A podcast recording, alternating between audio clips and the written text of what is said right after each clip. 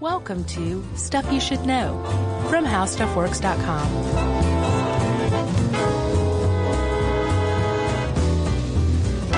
Hey, and welcome to the podcast. I'm Josh Clark, and there's Charles W. Chuck Bryant and Jerry, and they're snickering and tittering, and that makes this then stuff you should know. Yeah, we got sidetracked before talking about things that trickle, Names, names that trickle, yes. like the famous race car driver Dick Trickle. Is that a real dude? I swear to God, look him up. I will. Don't image search. Just look him up. Okay. Maybe I should specify race car. Yeah, Okay. that's a good idea. You're a Google master with your Google fu. Yes. And we, the three of us, are apparently all eight years old again. Yep. Uh, speaking of trickle, Chuck. Hey, happy birthday. Oh, be quiet. Jerry, you have a big mouth. You're always talking. Well, I usually remember, but I don't didn't today. So happy birthday. Thank you. Yeah, I appreciate it. and this will be out several weeks later, but right. I'll get to relive my birthday all over again. exactly. Uh, thanks, man. Have you, Chuckers, ever seen the movie Ferris Bueller's Day Off? Yeah, I knew we'd go there at some point. In this one? Yeah, Because of Ben Stein? yeah. Oh, okay, good. So you know the answer then. Something D O O Right. economics. Anyone? Voodoo economics. Yeah, When they're in econ class, the guy who says Bueller, Bueller, that's Ben Stein. Remember he had that Mm-hmm. Yeah. show, Win Ben Stein's Money? hmm which was really his money. Yeah, it was, wasn't it? I think so. That I think like that was whole like gimmick. legit. Yeah. I think maybe like they gave it to him if it wasn't one or came out of his salary. Who knows? Probably. Um, but before that show came on, he was in Ferris Bueller's Day Off as an econ professor, and I believe he does have a degree in economics. Uh, He's also just a great actor and Visine pitchman. But what he was talking about in there, No, he was Clear Eyes. Clear Eyes. Yeah. thank you. Clear Eyes is awesome. Yeah, that's right.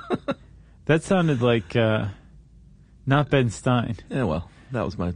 That's as Steiny as I get. Anyway, he was talking about voodoo economics. And voodoo economics was another name for trickle down economics, aka Reaganomics. And the person who coined the term voodoo economics, do you know?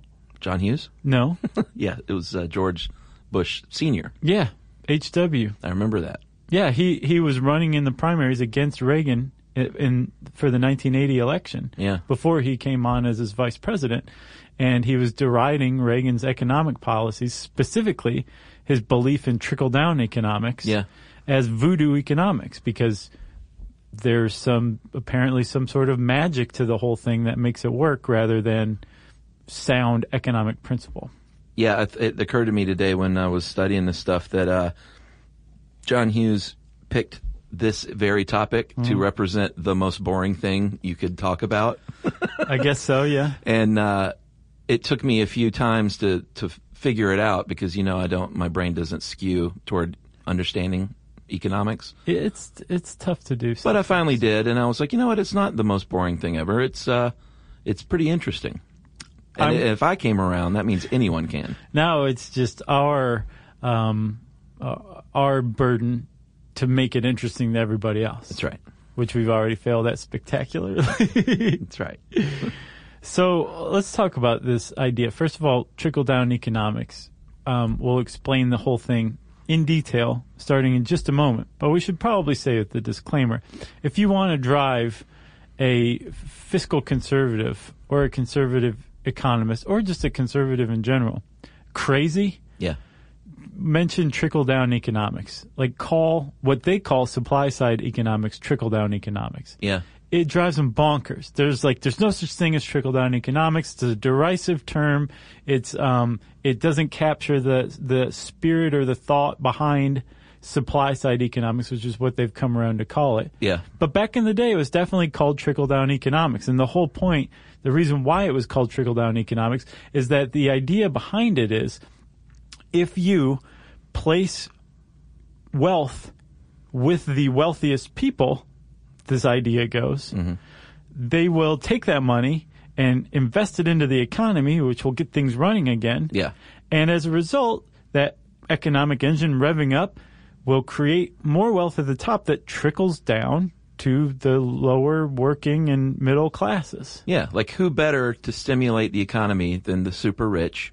And they will, uh, like maybe open a business to put people to work, and then those workers will benefit and uh, directly from that investment that that person made. Right. So this is the whole theory behind down. it. We should also disclaim even further that economics as a field is so far from science, it's preposterous. Yeah,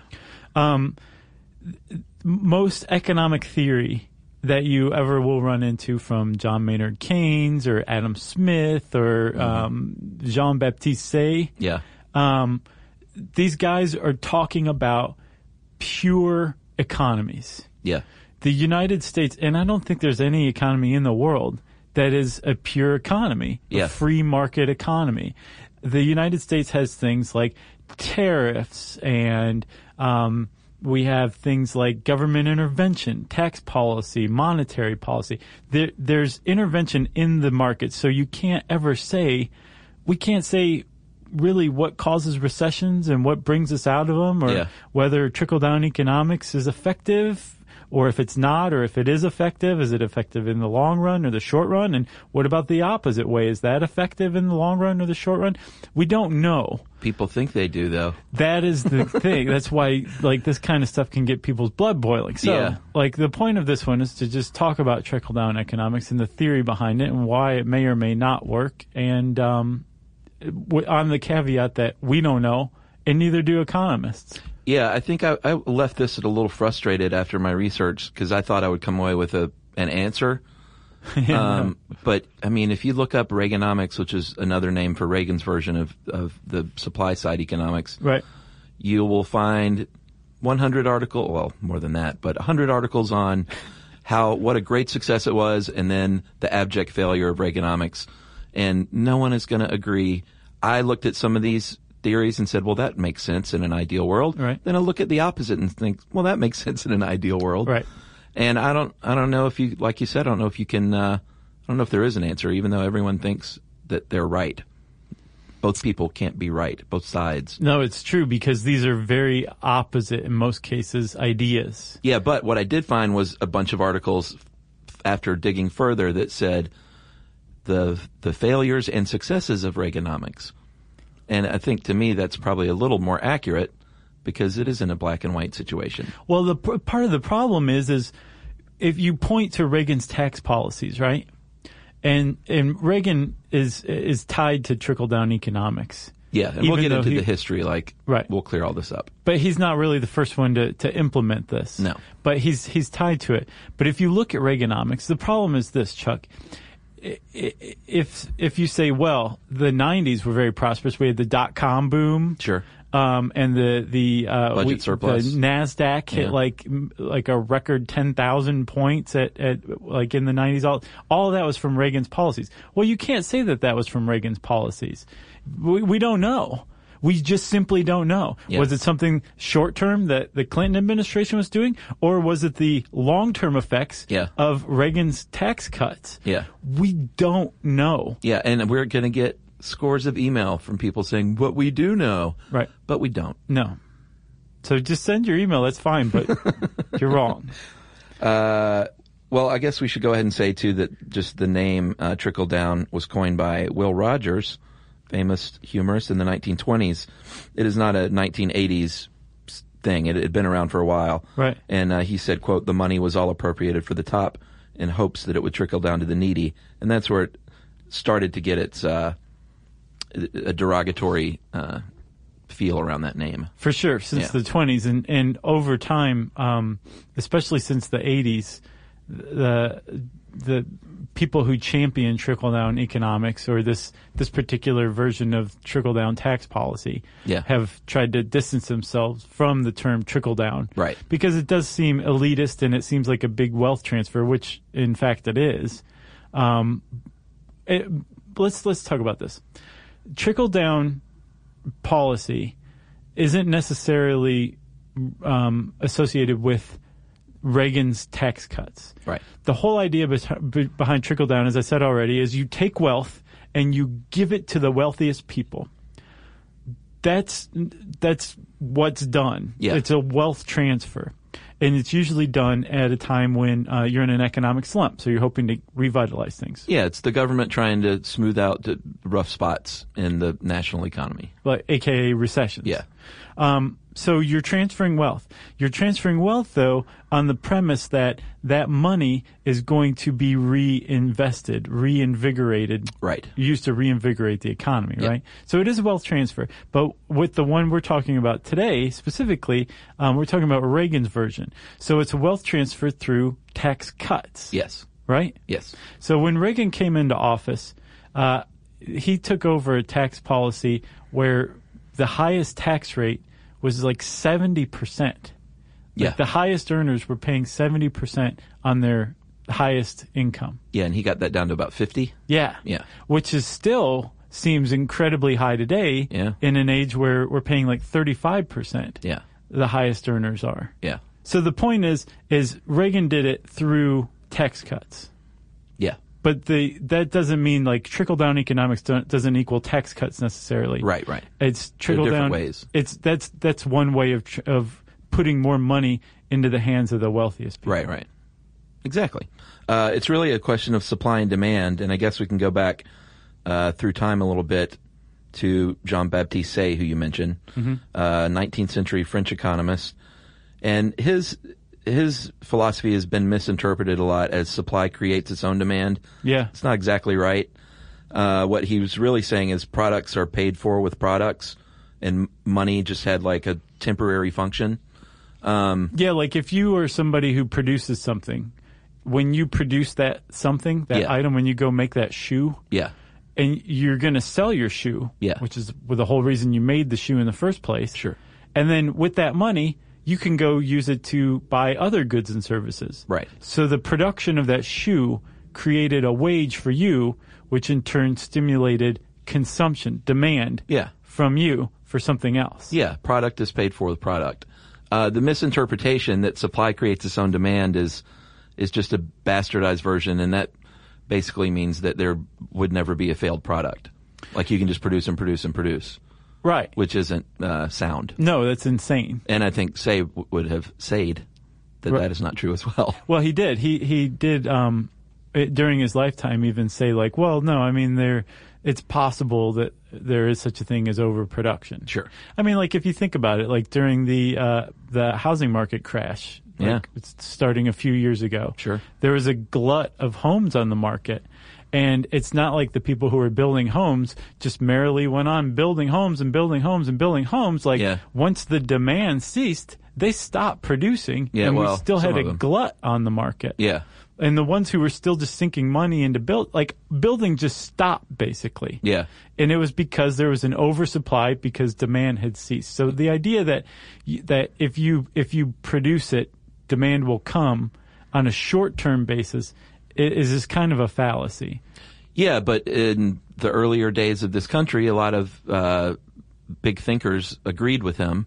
Yeah. uh, like Jefferson. Um, but the tide turned later on in our country with uh, the introduction of Mr. Keynes, Keynesian economics, yeah. which So we've talked about in our audiobook. yeah, we did stuff you should know. Super stuff guide to the economy. Yeah, which is probably super outdated. I wonder. But there are some, I think there's some evergreen content in there.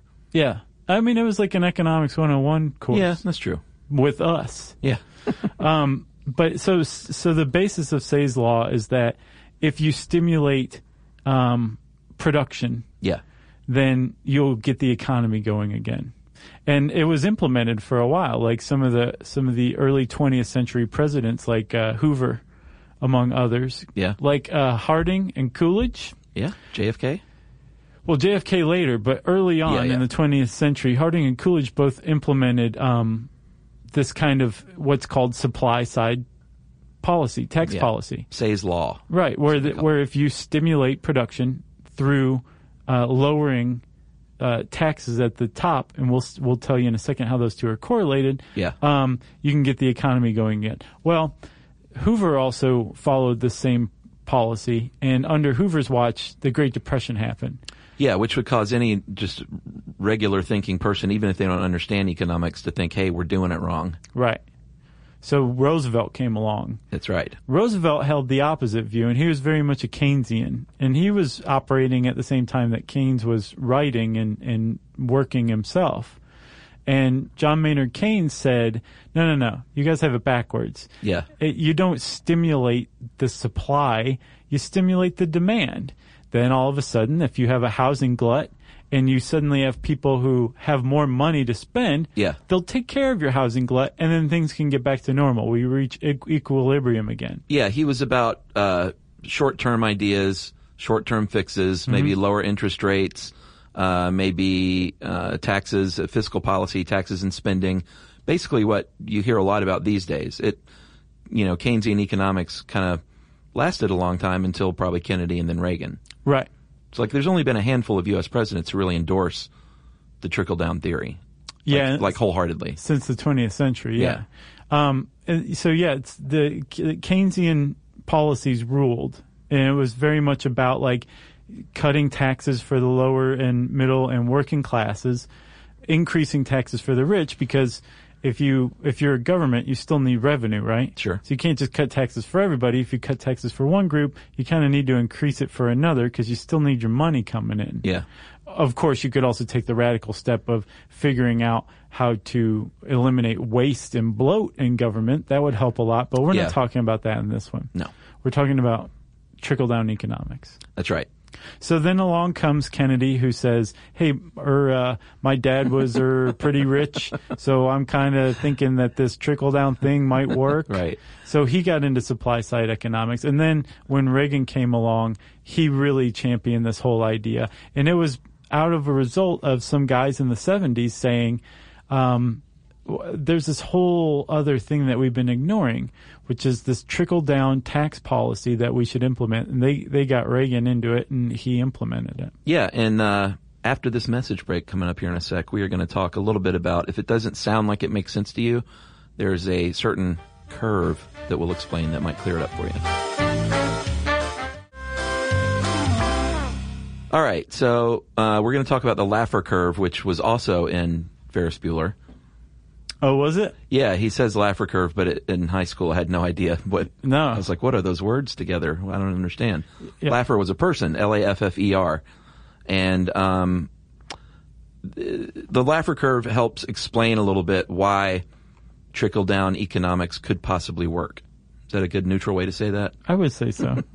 Uh, the idea of the Laffer curve, curve is that uh, the relationship between taxes and revenues is a curve instead of a direct relationship. Yeah. So at a certain point, let's say you own a company making shoes mm-hmm. and you gross $10 million through like the first two financial quarters. Right. And you're taxed at, let's say 50%. And you know, if you make any more money, then you're going to jump up into that 90% mm-hmm. tax, uh, tax category. Mm-hmm. You might slow down production. You might halt production altogether and say, you know what, I'm going to take off the rest of the year. Right. Maybe even put these people out of work for four to six months Furlough. furlough and because I don't want to be taxed anymore. So if you look at that on a graph, it's going to be if you tax people 100%, they're not going to work. If you tax people 0%, you're not getting any money. So in the middle of there is the curve. Right. It, it basically Laffer's curve suggests that the correlation between um, tax rates and tax revenue is not totally positive. No. At some point, it starts to go back down. Yeah, that's called the prohibitive range. At a certain point, people don't want to be taxed in that range. Yeah, and it's not even necessarily that they are not working any longer because they resent being taxed. Yeah. What Laffer was pointing out is that there is this prohibitive range, and within the prohibitive range, um, you remove the incentive to work theoretically. Right. Where, um, and Jane McGrath, who wrote this, uh, did, gave a pretty good um, example where it's like if you make that money Yeah. and you are taxed 50%, that's tolerable. You're still going to make, you still get to keep 50% for yourself. Right. But when you're taxed in that 90th percentile, uh, you're, let's say you were going to make another million dollars, you have to give 900,000 of it to the government and you just get to keep 100,000. Well, you might decide to just go and spend the rest of the year at your beach house Yeah. with the money that you did make. not because you resent being taxed, but because it's just not worth it to Yeah. to exert that effort to make that next million dollars when you just get to keep a hundred thousand of it. So at that point, in that prohibitive range, the tax policy is effectively uh, keeping people from working, inducing them to not work any longer, Yeah. which is bad for an economy. And that's if your if your work if your income is directly related to your work. Right. You could conceivably, if you owned a factory or something, and you didn't have to really exert any problems, Yeah. and you could still make payroll and all of that stuff, Yeah. it might be worth it to just leave it to these other people to make that extra hundred thousand dollars for you, Yeah. It, rather than go off to the beach house. But if you your effort directly Yeah. um, is taxed, then yes, it would become a, a disincentive toward work. Yeah. Conceivably, we should point out, Chuck, and Jane didn't do a very good job of doing that in this in this article. Laffer's curve is a, a thought experiment. Right. It's not based on data. Right. It's not um, a hard and fast rule or a law. It's Yeah. basically an intuitive idea of tax rates and their effect on tax revenue. Yeah, but if you don't even have to be a business owner, uh, let's say you're just a regular employee that makes a salary, you have a salary sweet spot as well. Yeah. You know, if you, it's great to get promotions and to get raises, but if you're really climbing the ladder at a certain point, you might think, man, I got a big raise and I'm making barely any more money than I made before this big promotion Right. because I've been kicked into a higher tax bracket. So that's the prohibitive range and it, you know, can apply to you. I mean, you can't, you don't stop working. No, but you may say, uh, I yeah. don't actually want that promotion because it's going to be more responsibility and really not much more money. So Right. I'm going to hang out right here rather than keep going. Yeah. In my little 20% range or whatever it is. Right. So that's Laffer's curve. Yes. And that's a, it's a kind of the basis of trickle down tax policy. It's the idea that, okay, there is a point where you can tax too much and now you're actually slowing down the economy. So based on Laffer's curve, when you're looking at it through, um, through trickle down policy, Yeah. there's a point then that's that like you said there's a sweet spot as far as tax revenue goes Yeah. and it creates this seeming paradox where if you cut tax rates at a certain point Yeah. you'll actually increase tax revenue Yeah. Uh, because people will be incentivized to work more Right. throughout the year yeah. and the other basis of trickle down theory is that you are going to put more money or keep more money with the people at the wealthiest people Yeah. who under this idea are more likely to um, invest it Right. Back And into the economy. right and when they do that supposedly allegedly the economy uh, booms Yeah, what you can't account for is just the single person. This is looked at in the broadest terms because somebody could make all their money and just sit on it in the bank, uh, which isn't reinvesting it. That is a really, really, really big point. Yeah. You'll remember back at the beginning of this recession, the Fed was doing everything it could to cheapen lending Yeah. And still has been. And, uh, it didn't do anything. Yeah. Like, Lending come on, still guys. dried up. Come on. Like you have to take into account things like, um, insecurity. Yeah. Fear. Um, the, just the, Being human. Yes, being Yeah. human. Like we're not necessarily rationally maximizing actors. Humans are like there is such thing as fear and uh, the idea that maybe hoarding money is best. So what's possible then if you follow this trickle down tax policy is you're taking money from everybody else and giving it to the rich or if your head just spun because you're a fiscal conservative Right. what you're doing is allowing the rich to keep more of their income but they're not doing anything with it Right. at least as a short-term fix that's not a good idea because you can probably bet that eventually the rich are going to take that money and invest it back in the economy but it's To not make more money. necessarily yes Yeah. but when's that going to happen? You can't really say. And Right. part of the other problem with it is, is that y- you are then also basically handing money out at a fire sale. You're saying, hey, here's a bunch of money, invest it back in the economy.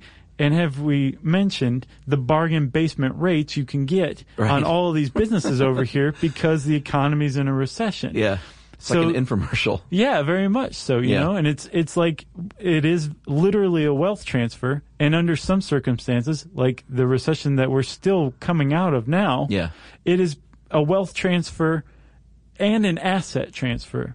In Yeah. that the the people who have the most money, the wealthy, also have the most buying power and they have the best bargains.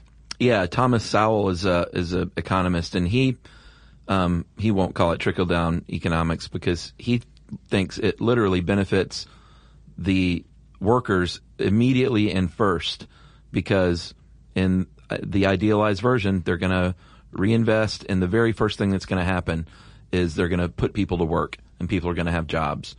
Uh, so yeah, he, you won't.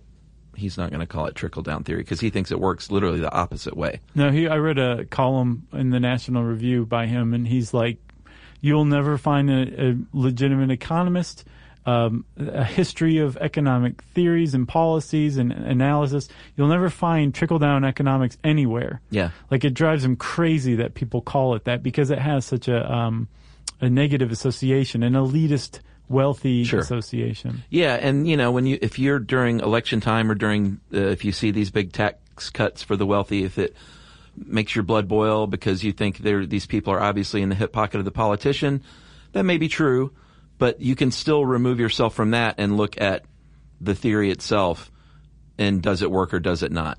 And we will do that uh, after this message.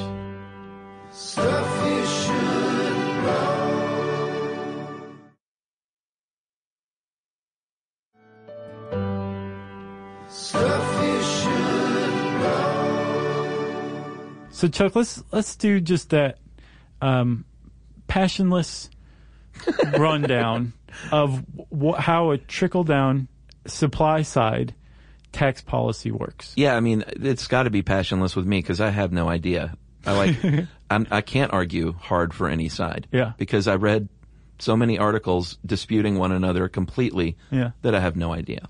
So okay, so you're we're in a recession Yeah. and there's a discussion. Is it supply or demand that you want to stimulate? Well, with supply side economics, trickle down is what you call it in the vernacular. Sure. Uh, you want to stimulate the supply. Yeah. because under this belief, if you stimulate the supply, the um, the people who are producing stuff Yeah. will have stuff for sale, and people will buy it, and more money will enter the economy, and things will get back to normal. Yes. Because the the basis of this is that people still work during recessions, and since they're working, they have money to buy things. Not everybody's working, but you can handle the idea that not everybody's working by getting production going again because that creates jobs. Yeah. And that in turn generates even more income. That Okay. was passionless. So how do you do that? Well done. according to trickle down supply side tax policy, you cut the tax rates of the wealthiest people. You incentivize them to keep working harder and harder Sure. because they get to keep more and more of it themselves Yeah. on the hope that rather than keeping it themselves, Yeah. hoarding, they will inject it into the economy through things like investing, expanding their businesses, Yeah. hiring more people, Opening new businesses. and taking that investment and making more money themselves. Yeah. But in the meantime, spreading the wealth around through things like wages and tax revenues. Through minimum wages. So that is supply side tax policy. Uh-huh. And whether it works or not, the jury's still out. I did find uh, something from um, faireconomy.org, which I have to say I don't know whether they're nonpartisan or liberal. They definitely didn't strike me as conservative, but um, so take it however you want. But they took the um, tax rates Yeah. the top tax rate and its changes from 1954 to 2002 and they took the changes to that top's tax top tax rate Yeah. the highest tier Yeah. Which is the one you're supposed to cut under this this type of tax policy, and they um, juxtaposed it against four different economic indicators: growth in the gross domestic product, which is kind of like the indicator of the overall health of the economy, uh, income growth rate, which is you know how the average American's wealth grows. Yeah. Um, I think changes to unemployment and the growth of the hourly wage. And they found that the correlation was basically statistically non existent. Yeah. That when you lower tax rates or raise tax rates, but specifically in this case, when you lower the highest tax rate, Yeah. it does nothing to improve the GDP, to improve hourly wages, to improve median wealth. Um, it just, just statistically speaking, over the course of this 1954 to 2002, Yeah. lowering the tax rates did nothing for those things. Yeah. So speaking from that end, you can say, well, it doesn't really do anything. Yeah, well, with with Reaganomics, I think, uh, well, again, I say most people agree, but no one agrees. Uh, it- it did help inflation if he was it was because of his policies, but tax revenues didn't see much change at all under those policies. Uh, we're not even getting into, you know, the part of Reaganomics where he kind of shut down trade with a lot of countries, Yeah. keep it in house Right. and the effect that had. And I, I've gotten varying answers on how long after a presidency can you even look back and with a good judgment Right. Um, of like the policies really take effect 10 years later is when you're going to see. Or no, it's more like 20 years. Or no, you can see it immediately with short-term fixes. Right. So uh, it's the whole thing is very frustrating because no one agrees. Everyone thinks they're right. Yeah, that's the frustrating part is everybody thinks they're right. Like Obama's policies are almost virtually the exact opposite of Reagan's. well, that's funny you say that because that's not necessarily true. He In a lot of ways, they are. Well, he in that he kept the Bush era tax cuts going. He's actually Well, that's true. kept lower um, tax rates than Reagan did, and uh, Reagan's always pegged with the trickle down economic theory, right? Yeah. Obama's got this other one going. It's called quantitative easing. Yeah. So with Reagan, it was trickle down tax policy. Under Obama, it's trickle down monetary policy. And by pumping money into the markets through the Fed, Yeah. It's actually helping because of this income inequality. It's helping the wealthiest Americans Right. by far without anything trickling down really to the um, lower working and middle class Americans. So trickle down policy doesn't necessarily just mean tax policy. Yeah. It can also mean monetary policy. And we've got a um, very specific trickle down policy being carried out under Obama's entire two terms Yeah. so far through quantitative easing. Either way, there's a vast transfer of wealth going on right now, just as there was in the 80s. Yeah. I suggest people read up on their own if they uh, want to jump in this argument. This one kind of also, once you really start looking into it, especially if you go beyond like what helps Yeah. and really s- step back and look at what's being done Yeah. and the effects of it, forget, you know, well, m- my idea is the best way to, to cure a recession theoretically. Like if you, if you just get out of that mindset and you look at economic policies and you look at them through uh, the lens of income inequality, Yeah. uh, then suddenly conservative and liberal and, and Democrat and Republican all just kind of fade away. Yeah. And basically everybody has reason to feel like they're being talked out of something very valuable. Yeah. I came up with an idea, and I'm sure I'm not the first person to come up with it. Uh oh. Joshonomics? I wonder if if you did cut down on the tax rates for the wealthy to to about where they are now. Uh, this this is like bargain basement tax rates. Frankly, thirty five percent. It used to be at ninety percent in the sixties. Yeah. Ninety was the highest. Now it's thirty five. Well, it and much of the world- fifty percent under Reagan. Yeah. Much of the world pays a lot more taxes than we do. Oh yeah. Yeah. So 35% I think is fair for everybody. Uh, you, you uh, to say the least, if not unfair because it's so low. Right. But let's say that it's fair. Uh, you keep the tax rates low on the wealthiest earners and you let them build up as much money as they want in their lifetime. Okay. But when they die, you tax their estate like there is no tomorrow. Oh, yeah. And I wonder, first of all, Uh-huh. you increase revenue, Sure. but you also prevent dynasties.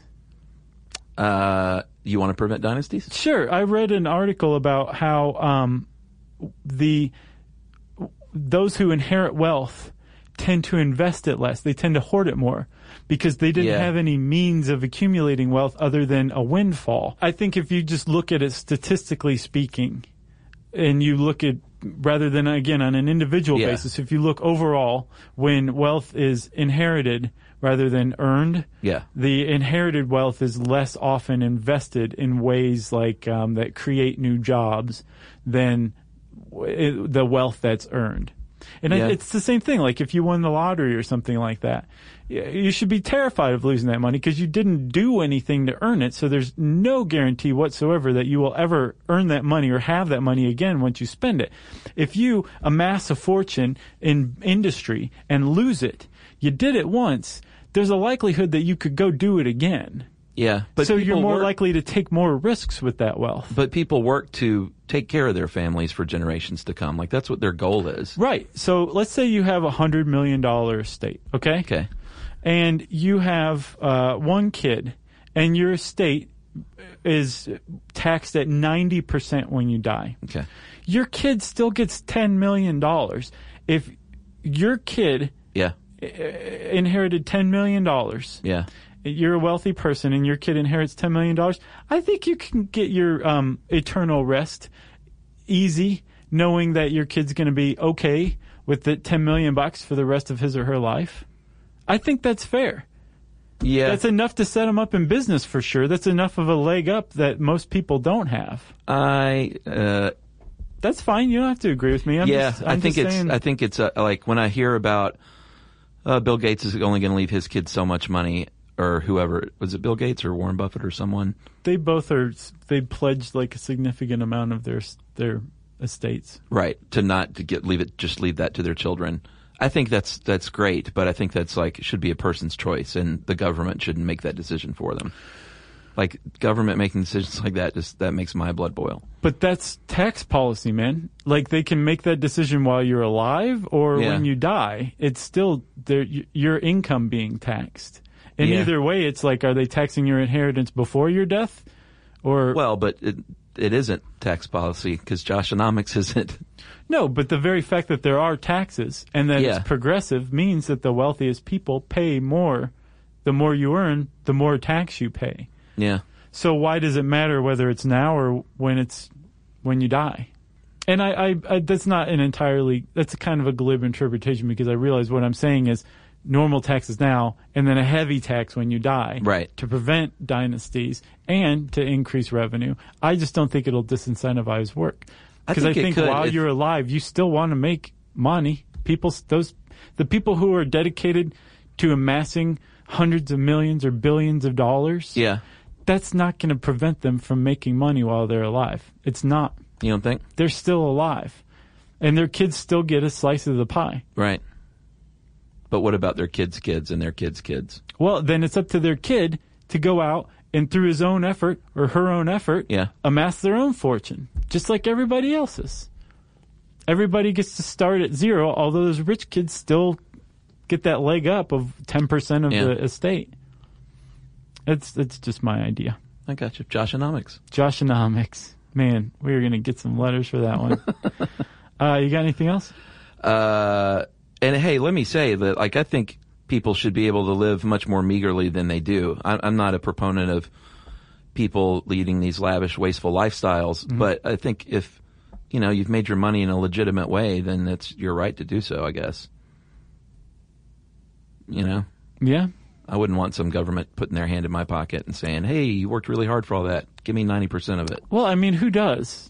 N- n- nobody wants that. Yeah, Especially when you when you look at government wastefulness, or if you don't want to fund war or something like that. Like then it makes it even harder to bite. yeah. The whole thing makes me want to drop out and move to an island or someplace in the woods, very quiet, Okay. to where I don't have to even think about any of this stuff. I got my little garden. I got my chickens and my goats. You need to go make some money so you can do that. Yeah, I want, I want just a little nine bedroom house in on like 120 acres. with the staff. yeah. Uh, all right, are we done with this? We're done with trickle down economics. Uh, if you want to learn more about it, you can read this article on howstuffworks.com. Just uh, type trickle down economics into the search bar. And since I said search bar, it's time for listener mail. Uh, I'm going to call this one "The Waiting is the Hardest Part." uh, hey guys, just found your podcast a few months ago, and I love it. Um, the reason I'm thanking you is because I have a bit of a worrying problem. I just sent out my application to dental school, and now I'm playing the waiting game. Uh, through my waiting, I always find myself worrying and wondering what could happen, even though I know it's not the best thing for me.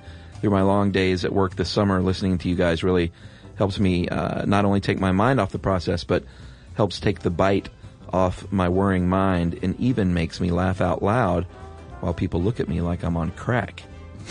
Which, by the way, I know all about through your crack podcast. That was a good one. Um, so thanks for what you do. You're informative and uh, your humorous podcast makes my day easier helps me through the waiting game and teaches me so much about what I do not know. Uh, by the way, I know it's a long shot, but if by any chance you read this on listener mail, please give a shout out to my fiance Elizabeth. We have less than a year before our big day, Ooh.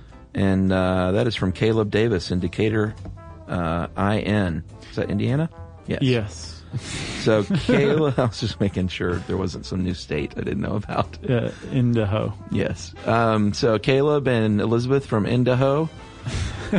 Congratulations, and Caleb, I hope you get into uh, dental school, my friend. Uh, follow up with us. Doesn't Caleb write us frequently? Is that the Caleb I'm thinking of? No, that is not. Oh, okay. You're thinking of the Caleb that won our contest and had lunch with us. Is that the same Caleb that writes us sometimes? Follows us on Twitter? Yeah, I think so. Oh, well, hey, What's his? Well, we won't say his last name. I don't remember. Well, at any rate, thanks to all the Calebs out there who listen. we appreciate you all. Right. Uh, if you're named Caleb, or even if you're not, and you want to get in touch with us, you can tweet to us at SYSK Podcast. You can join us on our Facebook page. It's facebook.com slash stuff you should know. You can send us an email to stuffpodcast at howstuffworks.com and join us at our home on the web, the beautiful.